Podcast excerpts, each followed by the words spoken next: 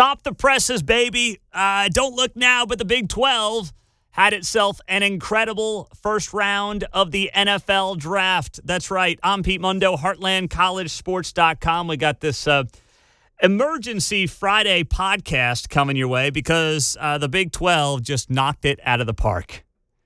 They just crushed it. No one's going to talk about it. Credit to the Big 12 for bragging about it. You know, the old Big 12, I don't think would have done this like the current Big 12 is doing it. But the Big 12 just did something that no other power conference did. It didn't have the most NFL draft picks in the first round. We all know that. But it's also the smallest of the Power Five conferences right now with 10 teams. The Big 12 led all college football conferences with 60% of its teams producing a first round draft pick. That's right. You had uh, six players go in the first round, all from different teams. Iowa State, Will McDonald. I guess we'll go in order here. Let's go in order just to make everybody happy. Tyree Wilson, Texas Tech offensive, uh, offensive outside linebacker. He ends up getting his name called at number seven overall to the Raiders. Then Bijan Robinson to the Falcons at number eight, Texas running back. Uh, Will McDonald, Iowa State outside linebacker. He hears his name called at number 15 by the Jets. TCU wideout Quentin Johnston, 21st overall to the Chargers. Oklahoma tackle Anton Harrison.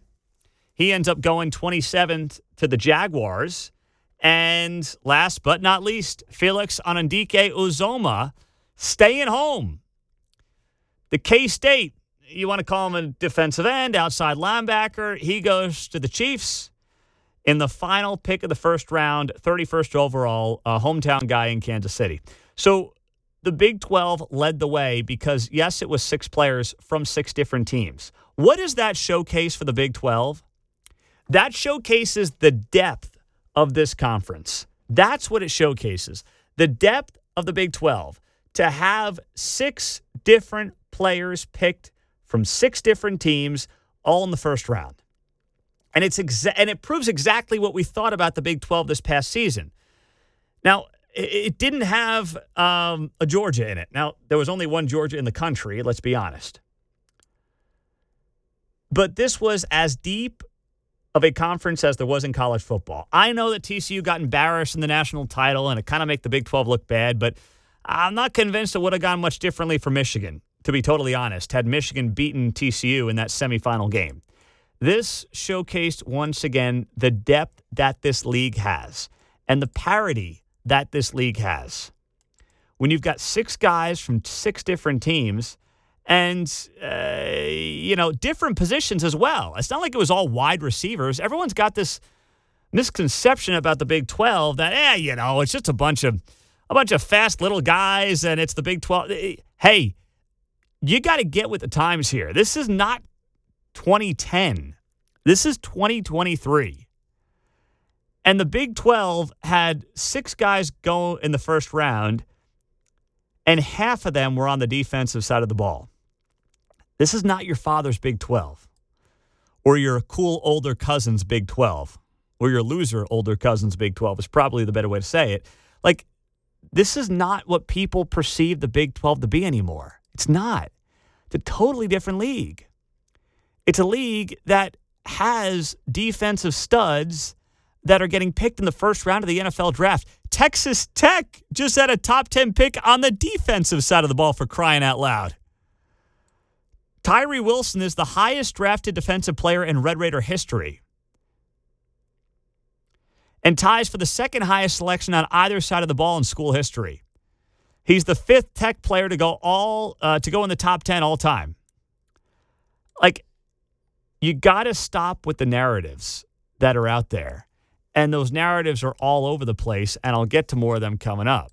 So uh, Tyree Wilson goes to uh, the Raiders. I think it's a great fit because the Raiders got to figure out how to get to the quarterback. Now, the back end of their defense is not good, but you know if you have a good front end, it helps your back end, right? And when you got to play the Chiefs and the Chargers twice a year, you got to play those two quarterbacks, right? In terms of not just Patrick Mahomes, uh, you know, but this other guy, of course, gets overlooked. Justin Herbert gets overlooked all the time. You got to play those guys in four games. Having a guy who can get to the quarterback like Tyree Wilson is a big advantage. And the Raiders got that. So good pick there. Bijan Robinson showing that the position of running back. I don't know if the position's gaining more value. It certainly has lost a ton of value. But people realize Bijan Robinson is not just like a guy who's going to carry the ball off the left tackle, off the right tackle, run for three yards, and move on. He can catch the ball out of the backfield. We saw that plenty for Texas. He is going to be an outstanding weapon in a league that continues to be fi- defined by offense first. You add him to the arsenal for Desmond Ridder, the quarterback down there, and that is a really nice fit. And uh, say what you want about Texas. And I know that obviously this is a Big 12 podcast. Uh, the Texas fans love Texas, as you should. You're a fan. Nobody else in the conference and no other fan base likes Texas, but you got to like Bijan. That dude's always smiling, man of faith, great young guy who you'd love to have as a face of your franchise. He is very easy to root for. And, you know, he's the first Texas running back taken in the first round since Cedric Benson, taken by the Bears fourth overall back in 2005, almost two decades. If somebody told you, and it's not just Texas's fault, it's also the position, but after Cedric Benson got drafted fourth overall in 2005, if I told you it'd take two decades for Texas to have a running back taken in the first round, what would you say? You'd call me crazy. You'd ask me what I was smoking. It goes to show you how things have changed, not just at Texas, but also uh, with the running back position. Then Will McDonald. You know, I, I, thought that Will McDonald would fall further than 15. Now, the Jets apparently wanted to go offensive line. Their guys were taken.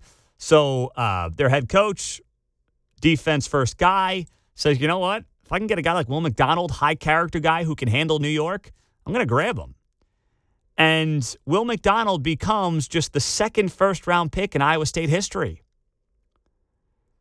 You got to go back to 1973. Running back George Amundson. I hope I'm saying that right. Taken by the Oilers in 1973, 14th overall.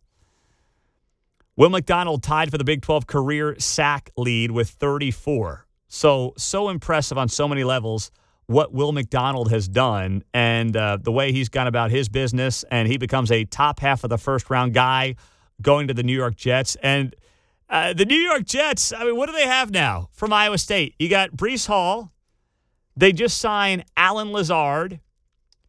I, so uh, the New York Jets are becoming the New York Cyclones.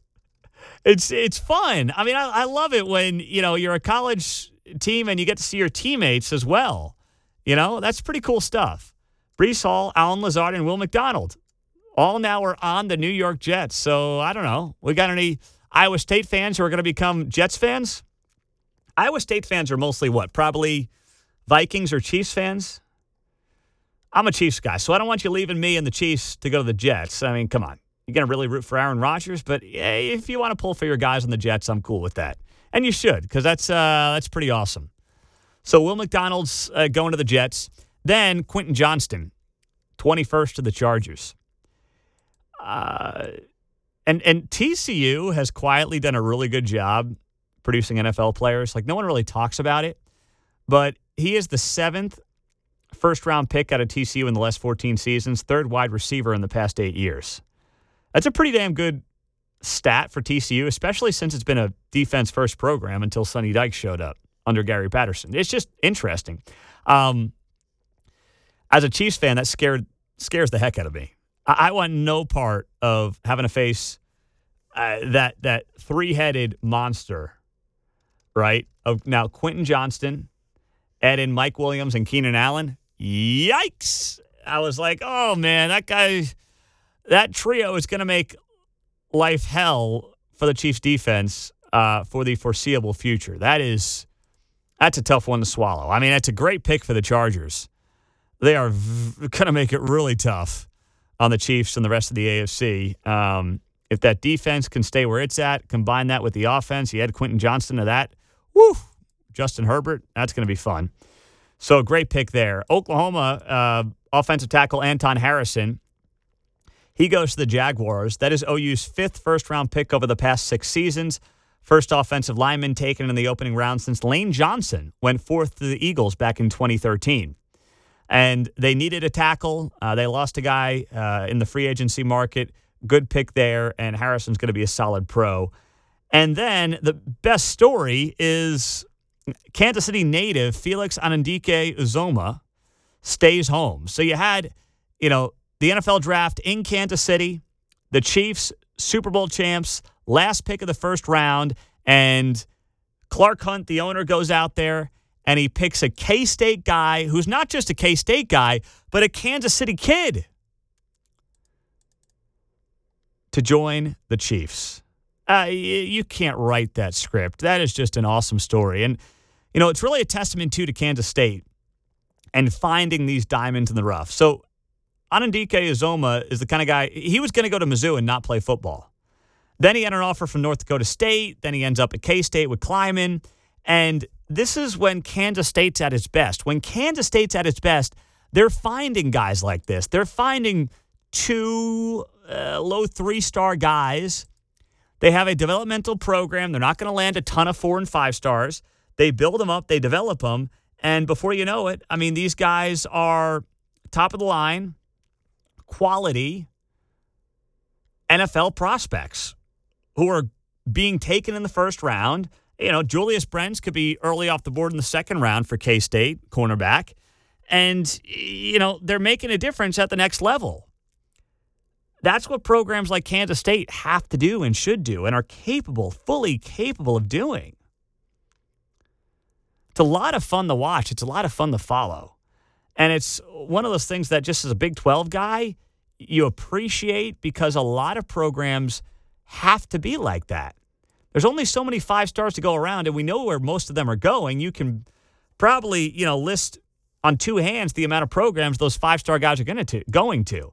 And what makes football so much more unique than basketball is, you know, the guys who are the best at basketball at 18 are probably the most likely guys who are going to be the best in the NBA at 25. In football, it's so much more about how you develop. You see busts all the time, right? The five star guys you never hear from again. But then you have two star guys who become, you know, first round NFL draft picks because of how you develop over your three, four, five years at college. It is so much easier to develop into the player that you want to be to get into the NFL in football versus basketball. In basketball, you know, your athleticism is what it is. Yes, you can work on your jump shot. Uh, you can become a better rebounder. You can do all those things, but it's so much more of a just react athletic sport than football, which is I don't want eh, eh, people are going to get upset by this. Basketball fans are going to go nuts when I say this. But when I say football is more about developing a skill, what I mean by that is it can be more nuanced and you can develop those nuanced skills in a way that isn't really as possible in basketball. And that's what's so exciting about this sport and how you see programs develop and players develop in those programs. And Kansas State is a great case study of that exact thing. So, congratulations to all the first round Big 12 guys. Um, outstanding job by the teams that picked them first off. Big 12 gets three defensive guys in the first round. Who would have seen that coming five years ago? And now it's on to the second and third rounds. And the perception that the NFL or that the Big 12 is just offense that's starting to be realized. It's taken some time, but it's starting to be realized. I saw this comment from NFL uh, expert Daniel Jeremiah. He was on the Pardon My Take podcast. And he said that the perception of the Big 12 does hurt it when it comes to the NFL draft. He said, I think teams are lying if they say it doesn't. I would have to go back to Zach Thomas for the last great Texas Tech defensive player. I'm sure there's somebody in between those two, but I can't think of it off the top of my head.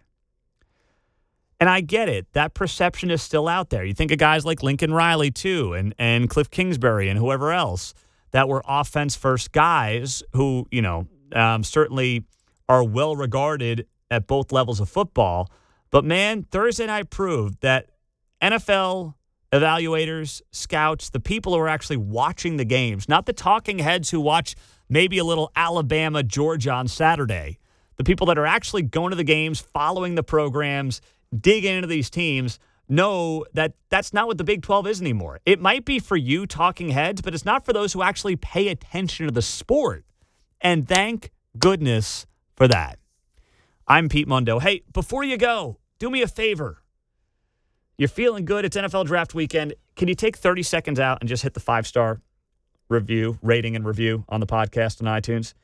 Hit five stars, take 30 seconds out, leave a review. I'd so appreciate that. And um, hit subscribe as well. And in return, I'll send you a free Heartland College Sports koozie. All you got to do is leave that rating and review and then send me a screenshot to Pete Mundo, M U N D O, at heartlandcollegesports.com. It helps us grow the show. I mean, these matter in terms of our rankings on iTunes and Spotify and things like that. So I got a brand new batch of koozies I want to send to you. Keep that beer cold this summer. And, eh, you know, we don't have some huge marketing budget, but we have become the number one Big 12 podcast because of every one of your ratings and subscriptions and reviews. So I can't thank you enough. Please take 30 seconds out if you could do that, and uh, I will get you hooked up with that koozie. Just email me a screenshot, Pete Mundo, M U N D O, at heartlandcollegesports.com. Thanks so much. Have a great weekend.